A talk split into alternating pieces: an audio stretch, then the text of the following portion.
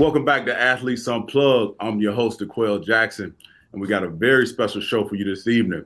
Our next guest joining the show is Stephen Tulloch, uh, a guy I know very well with all of our battles at the top of the tackling uh, yeah. tackling charts, and, and stemming from college all the way to the pros. So, mm-hmm. Tulloch, man, appreciate you being here, bro. A lot of love and respect, man. You know, I admire you, bro. I've been you you brought it up, man. We've been we've been uh, tracking each other down since our ACC days, man. Proud of you and your accomplishments. Man, I appreciate it, bro. And, and likewise, because uh, we were talking offline a little bit, and I want to tell your story. And I feel like I know you because we've been playing against each other for so mm-hmm. long, mm-hmm. and we've always gave each other that mutual respect as a right. linebacker because you played the game the right way.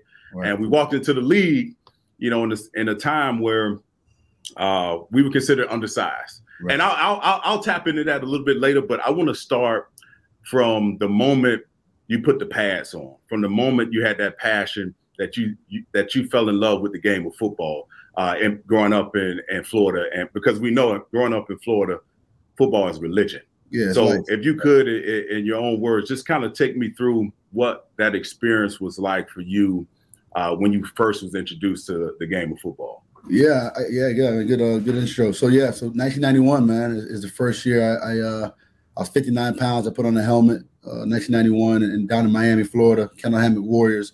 It's kind of where I started. Loved the game, fell in love with linebacker, running back from day one. Uh, it carried me through high school at Miami Killian High School. Um, right. uh, you know, obviously, you know, my knock on me going out of high school, coming out of high school to the college was always my height. You know, he's undersized. He's undersized. Right. I mean, you you can right. attest to that. I've, yeah. my whole yeah. life, whole career, right? right, right. And it's funny because I used to always watch people like London Fletcher and, and you know, yeah. Jessie Tuggle on those guys, you know, Dat Nguyen and Zach Thomas as my idols, like guys that were undersized that, you know, were at, at a high level at the position.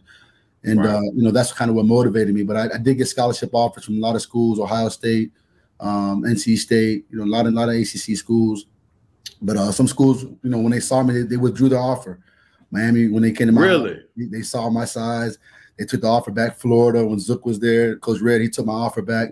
You know, you know, I really, I've never heard of that. I've yeah. never heard of that before. So I, I, didn't pass the eyeball test, but uh, I took my journey to NC State, where you know it was life changing for me. You know, I was able to do three years of college there. Obviously, you know, to be honest, man, I, I never really said it, but like you know just following you bro like i ain't gonna lie like i used to every week mm-hmm. i check the stat chart to see where you oh, at yeah. Same. you know i'm saying like, I, I, knew you were doing 10 plus a game like i get i knew that was gonna happen right so i knew i had to get on it you know what i'm saying so you know you yeah. the guy you know I, I, always you know always had a lot of respect for but I always wanted to kind of keep up with you know mm-hmm. me and you always wanted to in the acc when we played no doubt so um, but yeah, man, that, that was the journey. And then obviously, you know, obviously you were, you know, you, you got drafted ahead of me in, uh, in 2006 draft.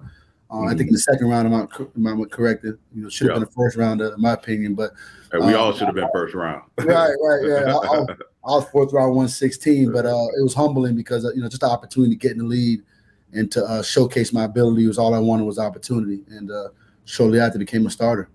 Yeah. So was there any any point in your life where because i know listen playing football is is tough as it is and you deal with all the external right. things that goes on and as you start as a when you start playing the game you get through high school and you go through and you start to see the business side of it let me ask you this because i've had i had someone that was in my corner from the first moment i put on the helmet it was mm-hmm. someone that i could confide in that was my role model that mm-hmm. kind of can keep me away from the bs that was going on did you right. have that person uh, what aside yeah. from your parents, aside from your parents, yeah. you have someone uh, within the community who's like, hey man, yeah. you know, you got a gift. You need to, you know, someone that was always been with you to kind of see you through this process. Yeah, I, I had a, obviously Lily coach and stuff like that, but I think when I got to the lead, you know, my first week in minicamp, rookie minicamp, never forget David Thornton. You know, he, he mm. was hmm. that, that, you know, you know David very well. Oh yeah, David, DT. David a, yeah, he took care of me, man. like he said, young right. boy, let me tell you something. There's, there's, there's, a couple ways you go in this league. You can follow XYZ and see, you know, buy the right. chain and run around and do all that, or you can right. be a professional pro. You know what I'm saying? So he brought me to Goldsboro, North Carolina, showed me how he ran his foundation, you know, how he was community, you know, man of the year. And, and I just emulated that, you know. Right, and, and, right. He laid the foundation for my Walter Payton man of the years that I've had in my career. He laid the foundation for my foundation, you know, taking off and being able to help in, you know, lives across, you know, uh, Detroit, Tennessee, and, and Philly. You know, he really, you know, I owe him a lot just to, you know, to teach me how to be a pro and how to conduct myself on and off the field and yes sir, no sir, and you know what I'm saying, just kind of. Well, see, I think that's the difference with with you because a lot of guys we know once we were veterans in the in the National Football League, and when we had younger young guys come up underneath us, right. we would try to you know extend our hand, extend our right. knowledge, and a lot right. of times, a lot of these young dudes didn't listen. Like, what was? I mean, you say it so nonchalant, but like DT is a great dude. You know, I know DT personally. We had the same agent when I was in Indy Right. You know, he's a player uh, development guy there. But like you listen, like what what was the difference between you and and I guess what I'm saying is you had to have the passion for it you to seek it out. And you actually listen. It's no right. different than a lot of guys we played with who, you know, have financial advisors, have all these different advisors, and you can have them, but if you don't listen, then why are you having them? Right. But uh, what what was what made you why were you different in a sense? Because I want to touch on. I know you're a humble guy, and I'm I'm trying to bring it at you because I want right. the viewer, the viewers and the listeners to know like you played your ass off at the linebacker position, and you were you had the talent. It was like you had a you had the talent, but you had this like underdog mentality. Mm-hmm. And every time you suited up, every time I saw you play from NC State to to Tennessee to to Detroit and the one year in Philly, like you always played with that passion. Where does that passion come from? My mom, bro. You know what I'm saying? Yeah. You know, I, I, I walk yeah. in humility and gratitude, man. I, I live my life right. every day, even my business. Like, I'm just humble and, and, thankful for the opportunity. You know what I mean? I, I pinch myself right. every day just to even have the opportunity to, to, put that jersey on, bro. You know what I'm saying? Right. When right. everybody told me I couldn't do it, you know what I'm saying? When everybody doubted mm-hmm. me, but I believed in myself. You know what I'm saying? Like I put the work right. I came here, I left late. You know what I mean? Right. I, I, fought through adversity. You know what I'm saying? And so I think that chip on my shoulder, even to today, like people telling me I can't do something, it, it's still it's, it's, still in me. You right. know what I'm saying? Because right. they doubted me. But uh, I had a true mentor you know, later in my career named Eric Thomas. He's a motivational speaker who yes, him and I are great friends. I'm actually going to Atlanta this weekend for his uh, men's conference with Dion and Inky Johnson. But okay. Know, he, he, taught me a lot about just you know humility and gratitude, and you know we became friends and just uh, just you know walking in faith, man. You know, and just putting your best foot forward and treat people with respect and being a leader. You know, I mean, a leader's not mm-hmm. one that says I'm a leader, but just leads by example. And right, you and I both right. know, man, one of the greatest feelings is, is, right before the season starts when you're voted captain and you put that C in your yeah, chest. Yeah, yeah, that's, that's one of my man. accomplishments in my league. Bro. Yeah, same, man. Yeah, that's a big you deal. Know to put that C in your chest. You know what I'm saying? So that to me is the ultimate success, man. When your peers, you know, vote you as that one of three players to walk to represent right. them. You know what I'm saying? That means right. you're doing something right. Yeah, so that, I, I, never want to let them down, and I just want to come show up every day to practice, show up every day to work, and lead by example because I know that you know those are the 52 guys depending on me. Yeah, that, that's the one jersey I will not give away. The one that have the C on my chest. Yeah, like that one is that one is framed up. Like I get mm-hmm. it, man. It, it's a big deal. Right. So you touched on. I want to go back a little bit in terms of you know something we we spoke about offline before we started recording about when we walked into the league we were considered undersized. Right. And I was barely soaking wet six feet, soaking mm-hmm. wet six feet with no shoe, like barely to the scale. Right. And the brand of football, the culture of football that we walked into, everyone was saying we were undersized and we probably got drafted rounds later because of it. Because mm-hmm. during those days, this was, you know, probably earlier side of 2000s, late 90s when we're in, you know, uh, high school or what have you the typical linebacker was 6'2, 6'3, 245, 250 pounds. And for us, we were anomalies. No right. one really, everyone questioned our durability. Would they mm-hmm. last right. in this physical environment mm-hmm. of the National Football League? Mm-hmm. When I go back and I think about some of the things that I did for my body, and I didn't realize that until probably the midway point of my career. Right. Like what when you go back and look at your career you know, you you you know, proving people wrong, as you say, and you know, you talked about some of the college uh, scholarships being pulled away from you, right? When they when you didn't pass the eyeball test, correct? Yeah. What were some of the things that you can attribute to to say, you know what, because of my size, you know, how did how did you use that to your advantage? Because you, you played for 11 seasons. No one right. falls. It, that, that doesn't happen by accident. You had right. to actually put in the time. You played the game above the shoulders. Obviously, from a middle linebacker standpoint, you're the signal caller. You're the guy that everyone runs to if they have a, a mind, you know, blimp or whatever, doing it uh, before the snap. So, what if you go back? is there something that you can attribute to and say, you know what, because I did this and because of my size, I was able to, you know, be successful early on and have a career doing it? Outworking everybody, uh, yeah. studying film. Yeah, I was a yeah. film junkie, man. I ain't gonna lie, man. I watched yeah. so much film. Yeah. Um, just because I knew that the, the, the margins for error of being my, in my position is very slim right? You know, the, the final reason, right? The final reason he can't, right? Right. You know, the final reason. So I think just from a film film study perspective, and then you know having you know mentors you know, during my career like Zach Thomas, great friend of mine mm. who I mm. spoke to on a regular. You know, London Fletcher, I'd call him on a regular. You know, yeah. Gary Brackett, you know what I'm saying? These, yeah, guys yeah who yeah. are undersized. You know, bro, I'm five ten and three, and three quarters, bro. You know what I'm saying? I, I smell five eleven, but I ain't five eleven. You know what I'm saying? But I got heart, bro. You know what I'm saying? And so, right, man, I, I right. tell you, man, I run through a wall for my teammates. You know what I'm saying? I yeah. do anything yeah. to show them that I'm about that life. You know, you'll never see me half, you know, half-ass a play. You know, you know, mm-hmm. jog. You know what I'm saying? Like me and you would we would run to that ball. You know yeah. We knew yeah. we, had, we had a number in our mind. We had to get every game. you know what I'm saying? You know, right, right. Especially had to be there. So, um, you know, I, I'd say the testament to the young the guys before me who were undersized, who, who did at a high level, just following their lead, using them as examples, and just not want to let my teammates down. I think were the biggest things that propelled me to kind of keep that state of mind to, to play a long time. And as you know, the NFL, the average is three years, right? And right. every year they're trying to find ways to replace you. You know, right. when you got injuries right. in this league, you got to play through them. You know what I'm saying? Because mm-hmm. you might not get your spot back. Yeah, you're you know right. So I played through a lot you're of injuries in my career, but I knew I had an opportunity of a lifetime, a lifetime opportunity. And I, I don't want to let that up. So Tully, you know, obviously you was extremely productive in the National Football League and in college. Was there anyone or any one of many players that you wanted to emulate your game after? Yeah, I think at the top of my head, um, three guys who I really loved to watch play was uh, Zach Thomas, right? Uh, London Fletcher. Oh yeah. You oh, know oh, yeah. I mean? You know, and Ray oh, yeah. Lewis. I think those guys, mm-hmm. uh, from the middle linebacker perspective, they, they, they, demanded the huddle, they demanded the field, and you had to count for them every play.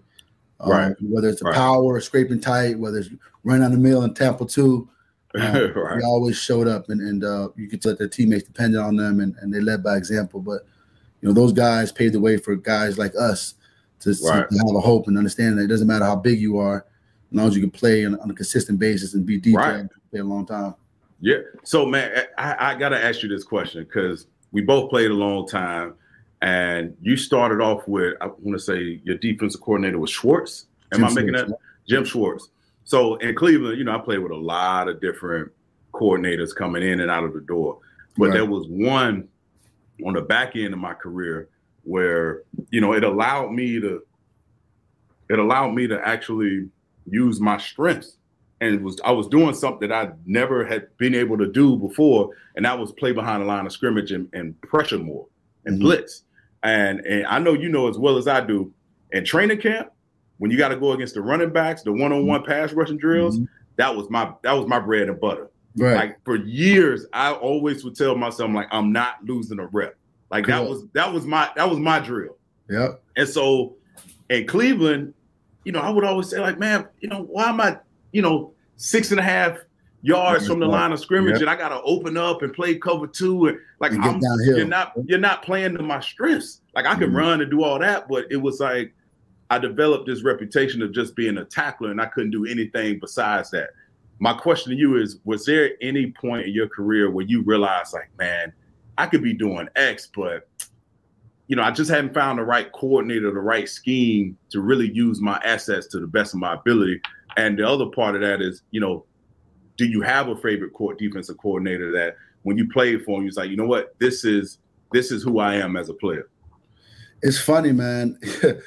out, of, out of my 11 years in the lead, Jim Schwartz was my coach of nine of them right? Oh, that's right. That's Crazy, right. right. So he, he drafted that's me. That's right. I, I, was a second. I was a second. You know, back in the days, it was two days worth of draft, right? We had first through third, and then fourth through you know seven. Uh, Schwartz, they were about to draft somebody else. Schwartz went to bat for me on draft day and drafted me in the fourth round. So when I went to Tennessee, I was a special teams player the first year, and then I became a starter my second year, and that was because of Schwartz. I mean, I, have always had great D linemen, bro. I've had Albert Haynesworth, you know, I've, I've had Kyle Vanden Bosch, you know what I'm saying? Man. yeah, yeah, yeah. I, I, I, yeah, right. in front of me. So I'd always, you know, Albert, man, Albert two gap. He's just, you know, he had to be. Yeah, and you had him, you had him in his prime when he was. Yeah, had him in his prime. To play. So, right, right, right. You know what I'm saying? So, you know, I always made those guys right. You know, they went A, right. I went B. They went B, I went A. You know what I'm saying? Right. Because I knew they, they were freelance right. players, and, and that fit the suit of their style of play. So right. I was able to make, you know make a lot of plays off of them, and and uh, you know Schwartz was one of those guys where we used to have to add right, and my, a lot of my sacks came off of adding. Yeah, you know same. So they weren't call, they weren't calling blitzes for me like that. You know right, right, right. If you were one on one coverage, I knew I had to get to my back as fast as I can. Right. So people don't the opportunity. so people don't understand. Now we're talking like LB language now. So what right. what he's saying is in man coverage, typically the linebacker, inside linebacker, has coverage over the running back, right. and because you played in a more of a cover two type of scheme, more of a right. zone scheme. You really didn't get a get number called all that often to go no. blitz. And as a linebacker, we're aggressive people on the field, so we want to play that way. Mm-hmm. And so what add on means is if a running back blocks, it's a free blitz. We we called it uh, in our scheme, we called it hugging your man. Yeah, hug your so man. You hug your man. So you had to take the air out of, take the space from him and where you are. And if he's in blocking, it's a free blitz. But a lot of times, you know, I know it happened to me. It happened to me too. Screen you. When when Ray Rice was at his at his prime in Baltimore, you know, he knew how I played the game because we played each other twice a year. So he knew I would hug Russ as much as I could. Right. And they they hit a screen on me, bro, and he took it for like seventy some yards. Yeah. But uh, it, it was right. So you you got to play. You're playing with fire. You're playing with but, fire. Uh, but I mean, the, the, good plays outweigh the bad. You know what I'm saying? You right, make more than you right. lose. You know the mm-hmm. average. But uh, I think you know Schwartz did a good job with me, man. Knowing my side, knowing my position, knowing where I was at, being with him in, in Detroit, in Tennessee for for you know you know four years, going to Detroit with him for three years, and going to Philly. You know he brought me over to Philly for a year. Mm-hmm. He, he, knew what fit my scheme and, and hit that wide nine and you know, yeah. you know had yeah. the two edge rushes and, and me controlling inside the tackles to be able to man man that up. And like you said, we were a lot of we were zone, right? So you know we were cover three the quarters, you know, and I, you know, I, I mastered the, the, the, cover two position running between the train tracks. So, you know, he knew what to get out of me. You know, he knew my strengths right. and weaknesses. He knew where right. to protect me over the top of certain places. You know, mm-hmm. running the seam with three, you know, three receivers on the field. You know, that safety cheat over there that kind of helped me. Hey, listen. So, you know, hey, he, I... he, knew, he knew, he knew where I was at. right. He knew where I was at. Right. You know, when, we, we, one, he know. He knows where right. I need some help. Oh man, bro. Anytime, anytime that three by one set will come up, and we're in mm-hmm. any type of quarters coverage, right? And I got a fat, and they put a, a faster guy that typically should be there at the number three spot. I'm looking at Mike. I'm hey. like, hey, hey, hey, y'all better leave right over right, right. Yeah, I'll take him low, but just protect me over the top. right, you know right. So I gotta. So obviously, you know, you had a ton of success on the field, but I want to touch on at this point some of the philanthropy work that you've done, and you were you were a pillar in the community. Again, you were the Walter Payton, one of the a nominee for the Walter Payton Man of the Year award, which goes to the player who pretty much exemplifies, you know, uh, uh, you know, his work in the community, and the NFL, you know, recognizes that, and that doesn't go. That's a that's a huge award to even to be to even to be a nominee for, let alone win it. So uh, much respect to you on that. So where does where does that? I know you talked about your passion coming from your mother and just you having this mentality to outwork everybody. You know, some guys can't don't have the ability to play football and as much time as it takes to be committed and watch film, take care of your body, and also spend that much time in the community. Can you touch on like where where did that stem from? Because I know it, I think I read someplace you there's a school some mm-hmm. years ago you built a school in Jamaica. Mm-hmm. Is that right? In honor of your mother. Can you touch on just how that philanthropy piece is a huge part of who you are as a person? Well, I, I always go back to my mom, right? Um, man, I, I, grew up in a nursing home. My mom was a private nurse. A lot of my time I spent was in a nursing home while she worked overnight, uh, pushing patients around, taking them upstairs for bingo. Uh, just seeing her commitment to helping people was kind of like uh, the motivation that I had. So early on, from uh, elementary school to high school, uh, just been involved myself in the community, uh, just kind of help out, give people what I can and service and you know going to going to NC State the same way. You know, uh, you know we had time off. I'd go to different schools or shelters and try to provide food. That's kind of who my mom was or is. Uh, when I got to the NFL, I know we had the platform, right? We had a mm-hmm. platform to be able to reach out to people we could never imagine reaching out to. So right. I started Stephen Tulloch Foundation right after my rookie year in 2007 uh, to help underprivileged kids and women with breast cancer. Um, you know, shortly after I started the foundation, just started adopting different schools in Nashville, Brick Church Elementary School, just different schools, uh, turkey drives. You know, I'm, I'm really falling on, on, breast cancer. And uh, a good friend of mine in high, college, his mom passed away. So I wanted to, you know, gear something towards breast cancer. And a good friend of mine died from uh, high school, died from cancer as well. So mm. Uh, for me, it was important to utilize that platform uh, to be able to reach out and help people right. along the way. Um, you know, and that, that transferred to Detroit and started the Operation 55, where we adopted 55 uh, Detroit public schools, providing school materials so the kids can kind of have a better, a better learning opportunity uh, big, to take the next step in their development. And uh, you know, breast cancer events, uh, you know, and uh, those things. But uh, I think the biggest thing that out of all this that we've done is, is building a school in Jamaica, which you touched on, our mother's hometown of Westmoreland, Jamaica, and, and close to Negril. Uh, as mm-hmm. a kid going to Jamaica, I used to always see these kids in the street. And I was like, my mom, why are these kids in the street? Nobody goes to school. So yeah, Stephen, there's no school for the kids to go to.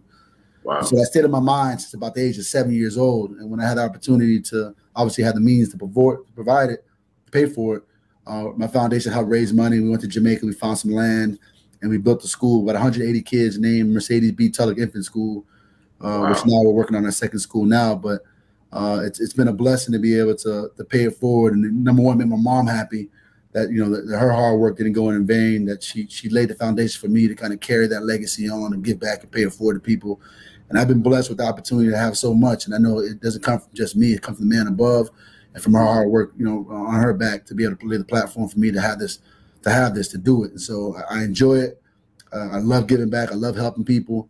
Uh, I started my brand, Circle House Coffee, based on giving back and helping people you know, I just find enjoyment and God continue to bless me along my journey in life by doing that. And so I just enjoy it, man. I love everybody. Yeah, yeah. That that that's awesome, man. It's funny when I go back and you think about your time in the NFL and you think about legacy. Like what do you want your legacy to be? Mm-hmm. And I again I followed, you know, you're you're, you're my guy, man. I, I'm always gonna follow you. I always have. And so let's touch on your Circle House Coffee. Can you talk a little bit about how that concept kind of came about and are you a big coffee drinker? Like, where? How did that kind of uh, show its head?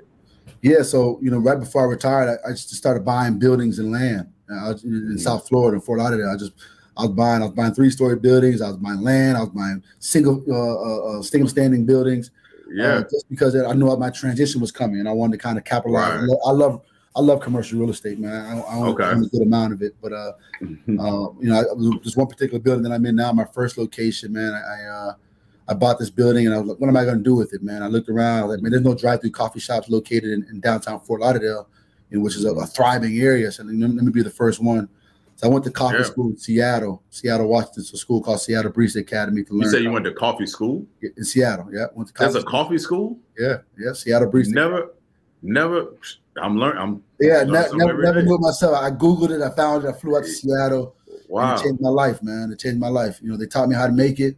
I came back. Uh, you know, I hired my teacher to be my consultant. He'll fly in town every couple weeks to help build the brand. Mm-hmm. Then he became my general manager. Uh, we built the brand. Now we have two locations, and uh, you know we're drive through like start Starbucks, but it's Circle House Coffee, giving back one sip at a time. Our mission Got is to, you know to give back to you know, to local and global communities one sip at a time, and uh, you know we've we've been able to help you know uh, cancer patients. We've been able to help schools. Went to Cuba, donate a bunch of stuff to Cuba, school, school material, Jamaica. So you know, we try to tie this brand into giving back, and that's what it's all about. And uh, that's awesome. You know, we're thriving. That's all. Is there is there um, anything in the name Circle House? How'd you come up with that?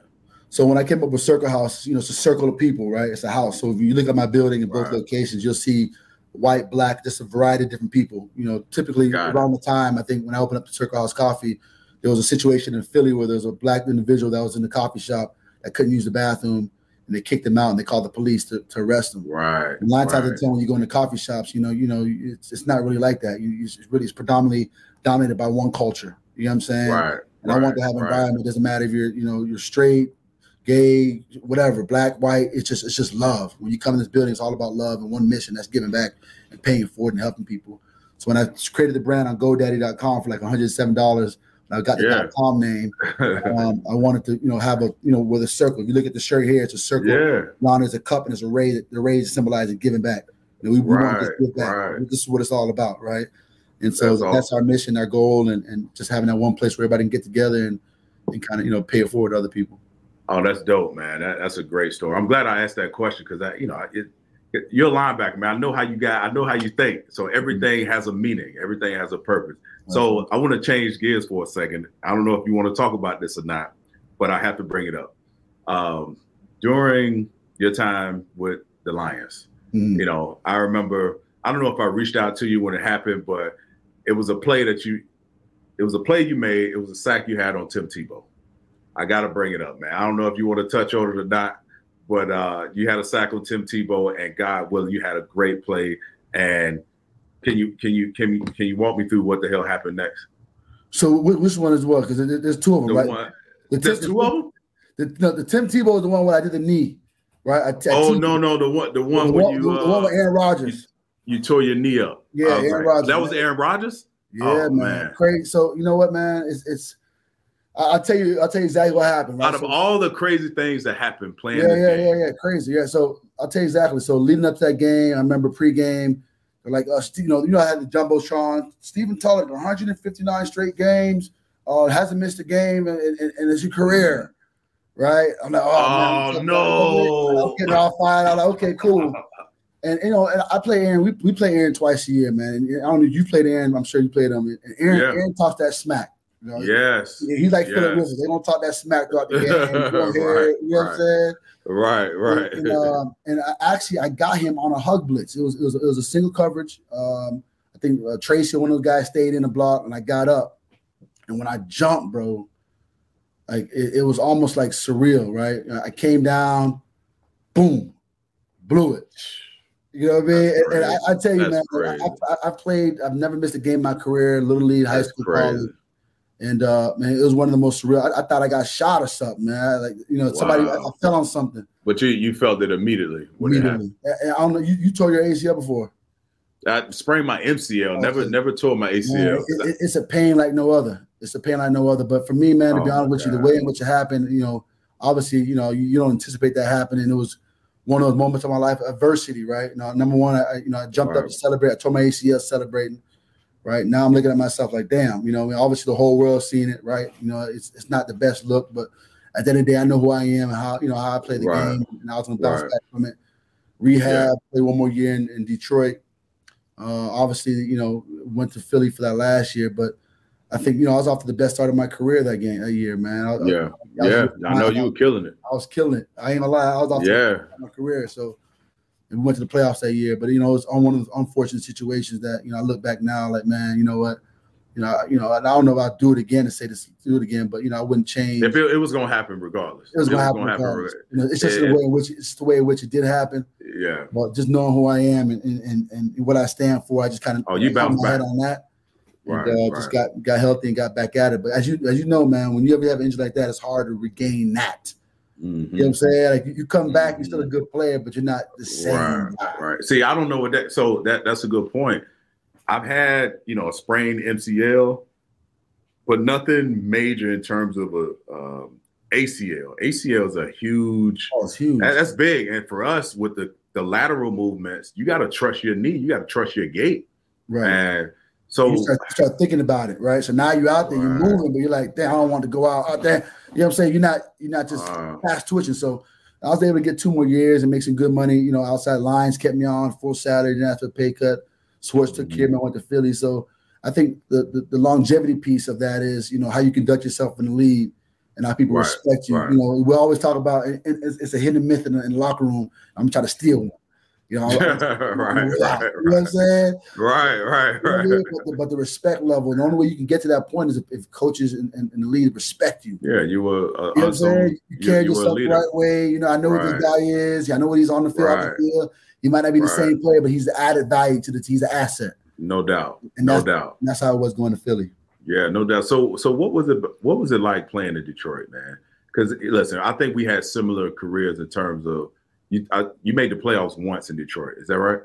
No, no, come on now. No, no. You made it twice. Come on, be cool. no, man. Listen, only made the playoffs one time in my whole career, bro. I know. I, I know, I know you play for. I, I know you.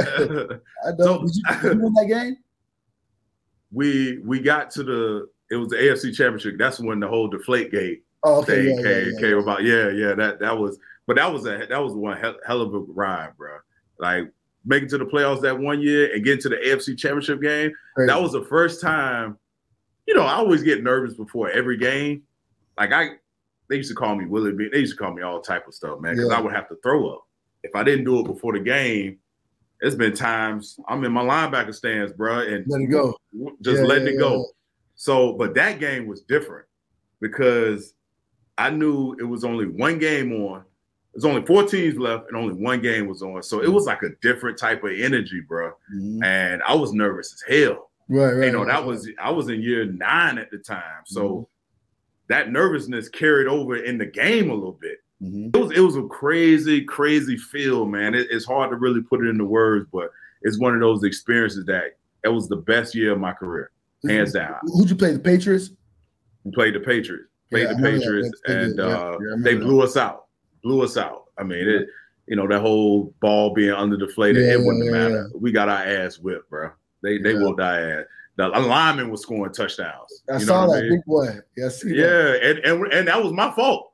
I'm like, how the hell am I supposed to know? Because so at, so after that game, they changed the rule because before it was once you checked in as a extra old lineman, Right. uh, at the time you had to stay in that one alignment. You can't, you couldn't Okay. switch and do all Yeah. this other stuff. But after that game, well, well, I'm sorry, you have to report every time you're in Eligible, after that. right. So they reported one play, they did it off, you know, they he lined up normally, and then the next play he didn't report. So as a signal call, you know, You, you're not The- counting for him. yeah, the, the ref will say, hey, you know, 52, uh, 75 is eligible. But the second play, they never said anything. And I had never experienced that before. Even the coaches was confused. Right. We we had a set where I'm like, I'm a man, I'm like, what the right. they don't have enough. Like what? Yeah, yeah, yeah. Bruh, it was it was on me, bro. But they end up making a rule like every time you report, You gotta, you gotta they gotta they gotta let you know. They gotta let defense know. Yeah. But uh so so what was it like in, in Detroit, man? You got because listen, I, I dealt with it in in Cleveland. It was rough. It, it taught me a lot about why I played the game and my love for the game. Because Mhm. every year, I don't know if you felt the same way. Every year, I always thought it was going to be the year we get over the hump. Regardless of you know, we played, we won three games or four games or 6 Mhm. games. It didn't matter. Every year, I thought I could be the difference.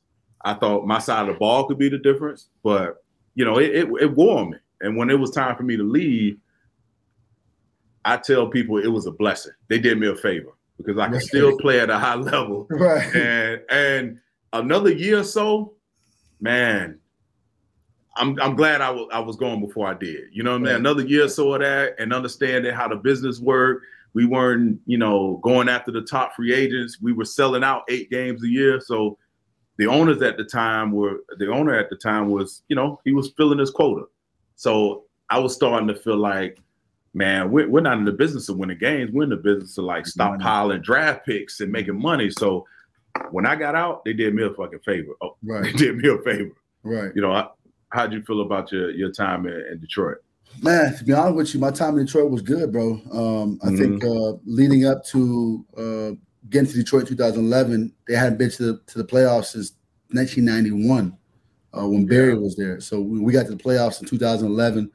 Schwartz, you know, you know, obviously right after the lockout we came in, but that we always had a foundation. We had a quarterback in Stafford. You know, we had Megatron. You know what I'm saying? We had Right. Pettigrew, we had some good tight ends, we had some good pieces at running back, and our defense was always pretty solid for the most part. Right. John Did you play with uh Big Baby? Did you play uh, with Big Baby? baby, no, Big Baby had just left. Yeah. Okay. You know, I Okay. you, okay. you out there in Cleveland with him, right? Mm-hmm. Yeah. Yeah. So Big Baby That- just left. That's He was probably man. the bet out of all the D line, and you played with a lot more star-studded D linemen Mhm. than I have. But like Big Baby to me was probably the most athletic dude, Mhm. hands down, pound for pound. Right. I, I used to hoop with him, bro. He could dunk. You know, he could damn near do a windmill. Yeah. Yeah. Yes, bro. Best athlete I ever seen. On the jug machine with the receivers, one handed, ah, easy. Snatch him. easy. snatching Yeah. them. But uh, Yeah, I, actually, I, I, I played with C Dub too. oh man, Oh, C Dub animal now. oh my goodness, That's my bro. guy. Straight gold, bro. Dude, that's my. It was it was Yeah. C Dub and Ndamukong Suh at, at, a, at, a, at a free Ooh-wee. You know what I'm saying? Wow. So I was good. I'm behind that. Wow. You know what oh, I'm saying? Man. No, no, I felt I felt the difference playing behind them two dudes. Once yeah. Big Baby and, and Dub came into play, man. You knew you had a chance. Yeah. You knew, yeah. you knew you knew you, knew knew you had a chance. Game, you know what I'm saying?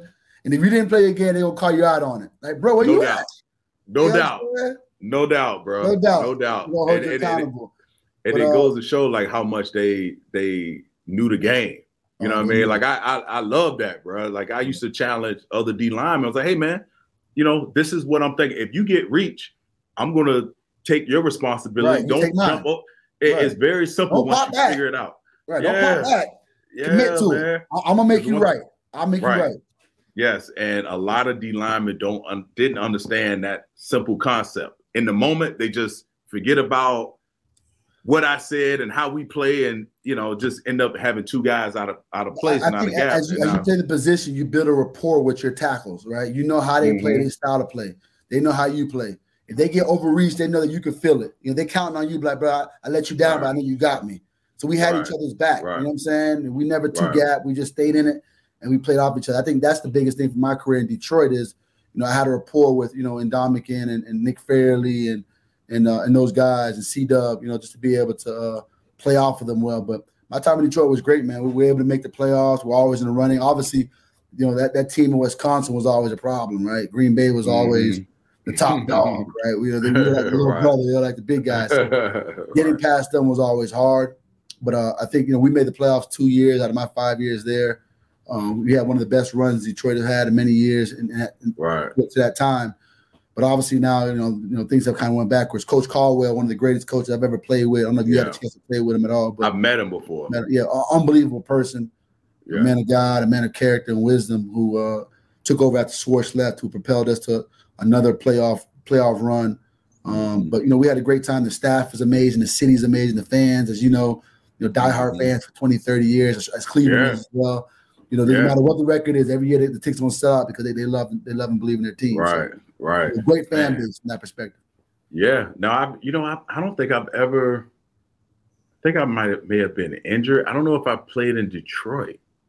Maybe, may, maybe for a preseason game. Okay. But I don't I don't remember. There's there's two stadiums or one stadium that I never played in. I don't know if you played in. Was, was uh, in Seattle. Oh man, I, I was injured.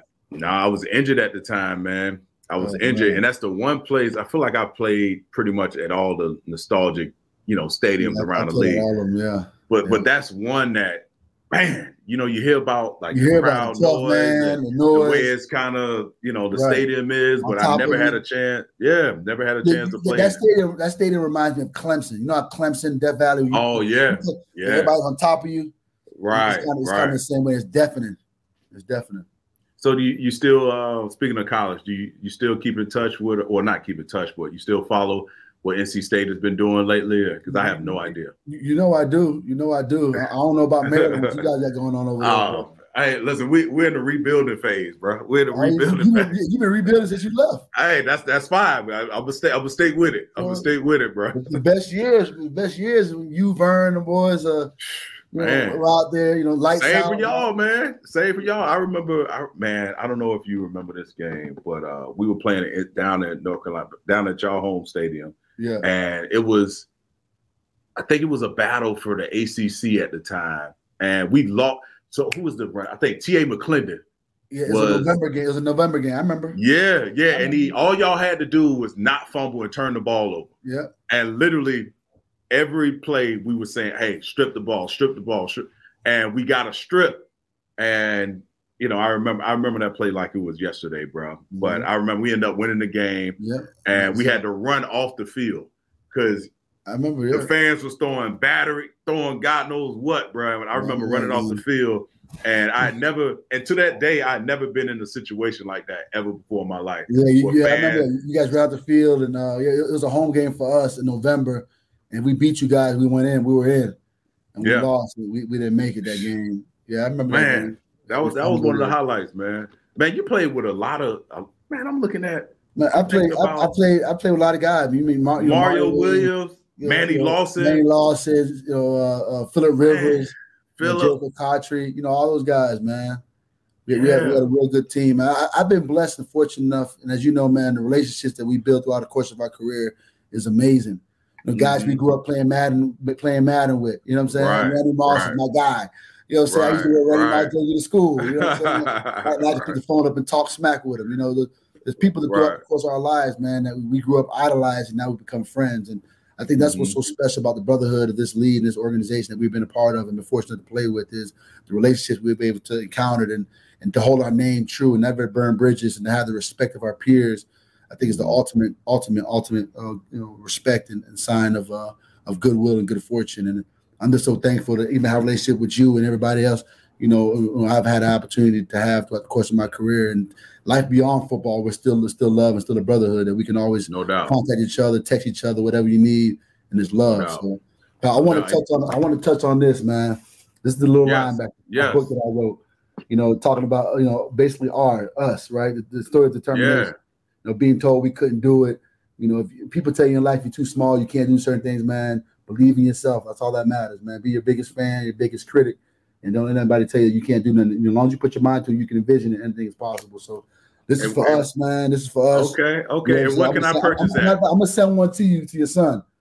Yeah, I was gonna say. Let me. Let, uh, can you tell what? What can yeah. we? Uh, what yeah, just no, take, no, take, no. You text me. I, I want to send it to okay. you on love. Okay. You know, okay. You know, obviously, but I want to write something in there just for you and your son. But uh, it's okay. a good book. You, can get it online on Amazon. You can get it at uh, Barnes and Noble, different stores. They sell them. But uh, I want to send that to you, man, because this is yeah, heck yeah, we, man, we, we, heck yeah, that's on. dope. Oh, I, am here, man. I'm big, I'm one of your biggest supporters, bro, from afar, and I, I, need to, you know, let you know that more often, man. I need to let a lot of people know that more often. Yeah. Uh, so let me ask you, speaking of relationships and friendships and cultivating that, you know, those those, you know, cultivating those relationships from, you know, being in a position of playing in the NFL. How did the Eric Thomas relationship kind of evolve? How did you guys meet? Oh man, so I was in Nashville, 2007, and he he just came out with a uh, uh, uh, uh, uh, a skit. you got to want to succeed as bad as you want to breathe. And I used to watch it every day before every game, and I, I would always start shedding tears because I wanted to succeed so bad. Right. And so right. I, I, I, I Googled, I, found out his name. I went on to Facebook and I sent him a message. I still save it to this day and say, ET, man, I saw that you had, you know, this little podcast. They would love you come speak to my school, Brick Church Elementary School. Mm-hmm. He, said, he messaged me back, hey, look, man, you know, I'd love to be there. I can't be there, but send me your address. I'm gonna send you a package. So yeah. he sent me a package to give to the kids. Uh-huh. He said, you ever in Detroit, man, I can do for you, you know, let me know. So when I went to Detroit as a free agent, I told Schwartz, I said, Schwartz is a guy named Eric Thomas. I'd love to have him come speak to the team. Coach yeah. Schwartz said, absolutely. So I, I had ET come in, we spoke to the team. He got us all fired up, and we became like this. You know, man, wow. I tell you, man, a guy who has changed my life. You know, I, I FaceTime him right now. He'll answer the phone. does he? Does he really like breathe? That? So for people who don't know, Eric Thomas is ET is a motivational speaker, but he's not your traditional motivational speaker. He tells you the truth. He's honest, mm-hmm. and he puts you on the spot, and he makes you think about, hell, am I working hard enough to achieve yeah. this goal that I've been I put in front of me? So right. I've I've paid attention to his work for many, many years, man. Oh man, and yeah, he, he's a he's a vital part of my life, man. He's a cornerstone to be. You know, I'm going to his conference, you know, this Friday for the men's conference to be a better man. Like he's helped develop me long, long beyond beyond the game of football to be a better person, uh, to be able to kind of you know hold myself accountable in many areas.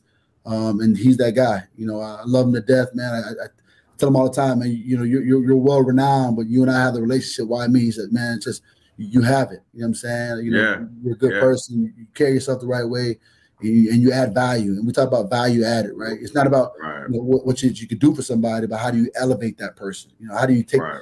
bring people to the next level? And that's kind of what he right. does for me. I do for him. So I'm just thankful to have the relationship with him. Damn, that that's dope, man. I mean, listen, I, I can only imagine if he's anything like some of the, the the the videos I've seen of him talking to you know, a group of high school kids or college kids or a bunch of adults and business people. I mean, that's a that sounds like a blessing. That is a blessing. So, any any new projects you're working on? I know you talked about you um, thinking about opening another Circle House Coffee. Any new yeah. projects you could talk yeah. about? I think for me, on? yeah, I think for me right now, man, it's, it's about uh, you know, just on a financial tip, it's just about residual income at this point, right? It's just finding right. ways to have passive, right? right? Creating passive opportunities. Right I think that's right. kind of where I'm at in my career, in my life. Now, I've played ball for many years. I've kind of kickstarted my business, which is cool. But now it's just about creative passive income. I think by doing that, it, it allows you to free your time up. Like you, you have your wife and your kids, you have your mm-hmm. podcast, you can do certain things. Know, you're not managing right. certain things, right? So right, it's creating those opportunities now for myself and putting things in place. And you know, it's about hitting singles and doubles, not grand slams, right? Just, right. You build here, you build here, and it's a pie, and it all works out together. And so that's kind of where I'm at as I transition to, know, starting my family here soon and doing what I got to do for my life. And uh, but uh, you know, I love real estate, man. I don't know if you're involved in it, but I, I yeah, I, I, I dabble here and there, but I'm, I'm definitely going to hit you up, man, because uh, I'm a part of this fund that we invest in anywhere from startups to late stage companies, and that's yeah. cool. But again, I have a I have a itch for the real estate game, and one of my former college teammates, Josh Wilson, he played in the league for a bit of time, but when he retired, uh, well before we did, his family he's in business with his family where they have a real estate company here in uh, the DMV area, and he literally sent me a deck yesterday, and I hadn't gone through it yet. About you know he's he's in Southeast DC, and if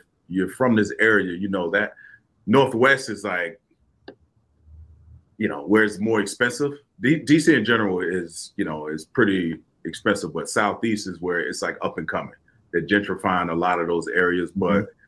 But there's a lot of you know, once you start diving into it, there's a lot of uh, uh, opportunities for Black and Brown folks.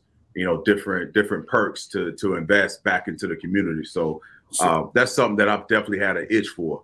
So I, I will say that, man. Like we're in our mid thirties, man, and, and, yeah, you are right. You know, those areas, CRA, uh, uh, they give money and grants to just be in those areas, but being that we're so young, my man, I think it's it's it's best that we we, we start buying stuff now, right? Because mm-hmm. we have time to enjoy that. You know, going those areas that right. are are you know not as expensive are great areas. That places that are ran down, those are great areas to right. be able to capture that equity, to be able to have right. that sweat equity. You buy in now, and as time grows up, you know you're passing that on to your little man and your family.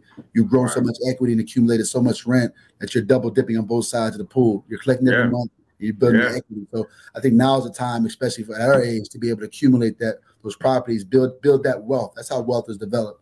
It's developed mm-hmm. through debt and real estate, right? And so yeah, yeah. If you, know how to, if you know how to balance that debt and balance your portfolio, you know, you're basically, you know, you know, buying stuff for free. You know what I'm saying? That's, that's just yeah. understanding and having those conversations, I think is important, even for athletes and us to be able to have those sit down conversations to talk about leveraging and you know, diversification and you know I mean capitalizing grants and different things that are there to have those conversations mm-hmm. and dialogue. I think because we have we have the we, we have a business degree in football, and football has taught us how to handle structure, discipline, accountability. It's just now understanding the financial literacy part of it to kind of right. keep elevating and developing. How did how did you um how did you educate yourself? What did you have another mentor in that area? I know no, we've so, been coached so, all of our life, so I figure you know, yeah, so, you so what, coach outside of football. Yeah, so during my career, I used to go to the NFL entrepreneurship program in the off season. So mm-hmm. I went to mm-hmm. Stanford University in Palo Alto, California. I went to University of Miami, University of Michigan, Stephen Ross School of Business. So I knew, yeah. you know, D, DT put me onto that. David Thornton. He said, young right, boy, in off season, right. man, educate yourself. You, you didn't yeah. graduate college. You left school early as a junior. You know what I'm saying? Mm-hmm. Get that financial. It's free. You, you, the networking and what you're going to have is crazy. So during right. during the off season, um, I, I, I, signed up for LinkedIn, LinkedIn, and LinkedIn's account. So what I'll mm-hmm. do is I'll reach out to all the real estate people in the, Detroit area, and I'll, I'll send them a, like a message. They you know know you have this you know this company or whatever whatever. I'd love to have lunch with you. So I'd invite them to lunch, just give them tickets to the game, and create relationships. So right. now in the offseason, I can sit in the office and see how they work the portfolios. You know, you know, right. they, they, don't need nothing from me, but we have a relationship where they'll teach me the game and be that mentor to me. And so that's right. kind of how I understood the real estate game. So when I left the game, I was able to kind of go on my own and start doing okay. something with, with, you know, obviously with consulting my advisors, but but having an understanding of what I'm doing. I, I never want to get into things where I don't understand. If I, right. if I, if I, if I, don't understand, nobody else does. It's a problem. I want to go. You know, right. I want to be able to understand if people who've been there before, made the mistakes, can help guide me in the right direction. So mm-hmm. having those mentors and people who have created relationships through the business program, the NFL, and through LinkedIn has propelled me to understand the nuances of real estate and how it works and how it's yeah. about singles and doubles, not grand slams. Yeah, you know, I, I have a buddy. Uh, that's a great point. I have a buddy, Mike Adams. I don't know if you know him, Pops yeah, yeah. played in the league. So yeah, so we've always talked about you know co- forming this like this fund of it doesn't have to be former players, but you know how it is. And when you're in the locker rooms and you hear guys talking about whatever interests outside of football may be, we kind of shun it. It's like, man, you don't know what you're talking about. Like, Right. but you'll go invest in someone outside, you know, of your network, you know, quicker than you would the people that you know. So he's always talked about creating this fund of me, him, and whoever else that has those same interests. And I guess my question to you is: Have you have you been a mentor to someone else that's in that that field, that's either a former player or not, or have you done any business with any former players? Well, some of my great friends, Cliff Avril, I'm, I'm proud of him, man. He does a lot of great work out in Chicago and in, in Seattle, doing a lot of development, a lot of multifamily. Probably has like 80 doors now that he Wow. that he's uh, he collects on. Uh, Tahir Tahir Whitehead, man, big fan, young Yeah, boy, to hear. Yeah. linebacker, linebacker, man. I played with him, mentored him the same way DT mentored me. I mentored him, and now he's doing great Right. things out in Jersey Yeah. with his family, and you know has his own youth center, and you know understanding you know how it works, how to be a professional and be a pro. There's a lot of other players that you know I've, I've worked with. Uh, I do a lot of work with the Dolphins. I do a Dolphins business boot camp the last four years. So I take about 40 players from the team. They come to Circle House Coffee uh, for a day or two, and I teach them about life as a player, transitioning, talking about checks and balances, how to start Yeah. a business, with the nuances. So I'm, I'm, I'm grateful for the Dolphins, man, and Caleb Thor- Caleb Thornhill to have to use me as that liaison with the players That's great. now the player they come here on, on the off day and we sit in my office we talk about different things and family and money and you know the things that we we talk about in the Yeah. locker room I can talk Yeah. about with them in the Right, right. but it's, it's good to create those relationships we do a lot with the NFL with the with the with the NFL business entrepreneurship program I'm, I'm a guest speaker for them now because I've been through those courses and I can come back and see how things Right. revolve 360 and I can talk about my experience outside of that Right. what it's done for me. But I'm con- constantly trying to find ways to educate myself, man. I think it's important, you know, reading books and getting understanding of. You know, we don't have all the answers, but you know, podcasts and just trying to constantly develop our mind because we're first generation. doubt. I'm first generation, right? Nobody in my Right. family has ever had the opportunity that I've had to be. You know what I'm saying? Or you had. So Right. now we got to start teaching right. and creating a new normal. Like your son, you're going to teach him a new way of living Mhm. and thinking and checks and balances and how to carry it, how to handle. You know what I'm saying? So Right, it's, it's right. on us to do that. You know, we have the gift to do that. Now we got to pay it forward. Man, that, that's great, man. I, I think that's a good place to to end this, man. I, I, again, man, I want to thank you for your your time and your perspective, Tully, man. I again, I follow you like crazy from afar, and uh, we definitely got to get together next time I come out to. Uh, to Or, or Florida, find one of these ski trips, man. Get on one of these ski trips. yeah, yeah, yeah. Have, have you ever tried it? I'm I ski all the time. I'm in Aspen. Yeah? I'm, yeah, I'm in Vail. I'm in Breckenridge. I, I'm out there now. Okay, okay. You saw Salt Lake, snowboard or going to ski? Salt Lake in December. What's that? Do you uh you snowboard or ski? I ski, but I want to get into snowboarding. Yeah, got it. Got man. I'll tell you this quick one, then I'm gonna let you go. so the first time I tried snowboarding, um, bro, it was it was an epic disaster, bro. I bruised my tailbone. I was out in uh, Lake Tahoe for Okay. a week, and you know it wasn't a lot of snow. It was like a i- ice skating rink, and that's the worst conditions, you know, to do anything Right. ski right, or snowboard. Man, uh, the first day I had lessons, bruised my tailbone. Uh, for about two months after that, bro, I couldn't sit down normally, bro. No. Like, it was it was it was rough. It was rough. But you know, you know, being competitive, I'm like, I can't, Right, I cannot let this beat me. So I would show up every year after that, and now I now I'm good. Now I'm good so on the so board. you, a, you a snowboarder or a skier? Yeah, snowboard. Snowboard. Snowboard. Are, are you doing And- blues, blacks? Or what, are you running at? Yeah, yeah. The so I was in uh I was with Vontae. Yeah, Vontae goes probably a few months ago, the last like weekend in, in Aspen, it was like April sometime. And that was the first time I'd done a double black. Like I can do the blacks, Ooh. and the double black was real. You done Hey, that was real, bro. that black? was real. Double black. Listen, you know, I was, I was, you know, I had a good day. It was like one of the la- the last day before I was leaving. I'm like, man, I've done blacks and I can do blues and I can get off the chairlift and I'm good for the most part. But the double blacks in Aspen, yo, this joint, you Straight let down. me put it let me put it like this. It curved, right? And you can only see you couldn't see where it curved because it was so damn Steep. steep yeah. and it was so hard because it was un uh it wasn't groomed so it was like a mogul doing yeah, moguls Yeah, yeah, yeah, yeah. so you know those moguls Yeah. they take a lot out you so Mhm. halfway down we had to stop and to take a break it was like man we we got to take a break because i'm if this is like this the whole way down this is gonna be uh Well, Yeah. what are you? Were you, about what? Ten thousand feet? at least Yeah. yeah probably about- 10 11 whatever Yeah. aspen's uh, deal is but uh i got through it man i got through it i didn't fall but it, it was it was challenging Yeah. But uh, that's something you got to get up for. But again, man, I, I, thank you for your your, your time and, love, and uh, much respect to you, man. Yeah, uh, we got to get together soon, man. We definitely got to. You know, I want to pick your brain about some real estate, you know, opportunities Absolutely. and Absolutely. and see if uh, my buddy Josh. I definitely want to connect you guys because he's in the real estate out here. He's got a he's sitting on quite quite amount of property here. So, yeah. we, hey man, we, we, we got to find we got to find a way to put something together for some of the players, man, to get together and just have a meetup. No doubt.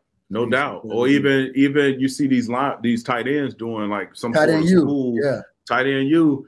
I mean, I don't see anyone doing that for the LBs, man. And but, we don't get a lot of credit. we can start that. We can start it. We Get London. yeah. get a couple guys. Yeah. We meet yeah. up somewhere a little weekend and just put our heads together.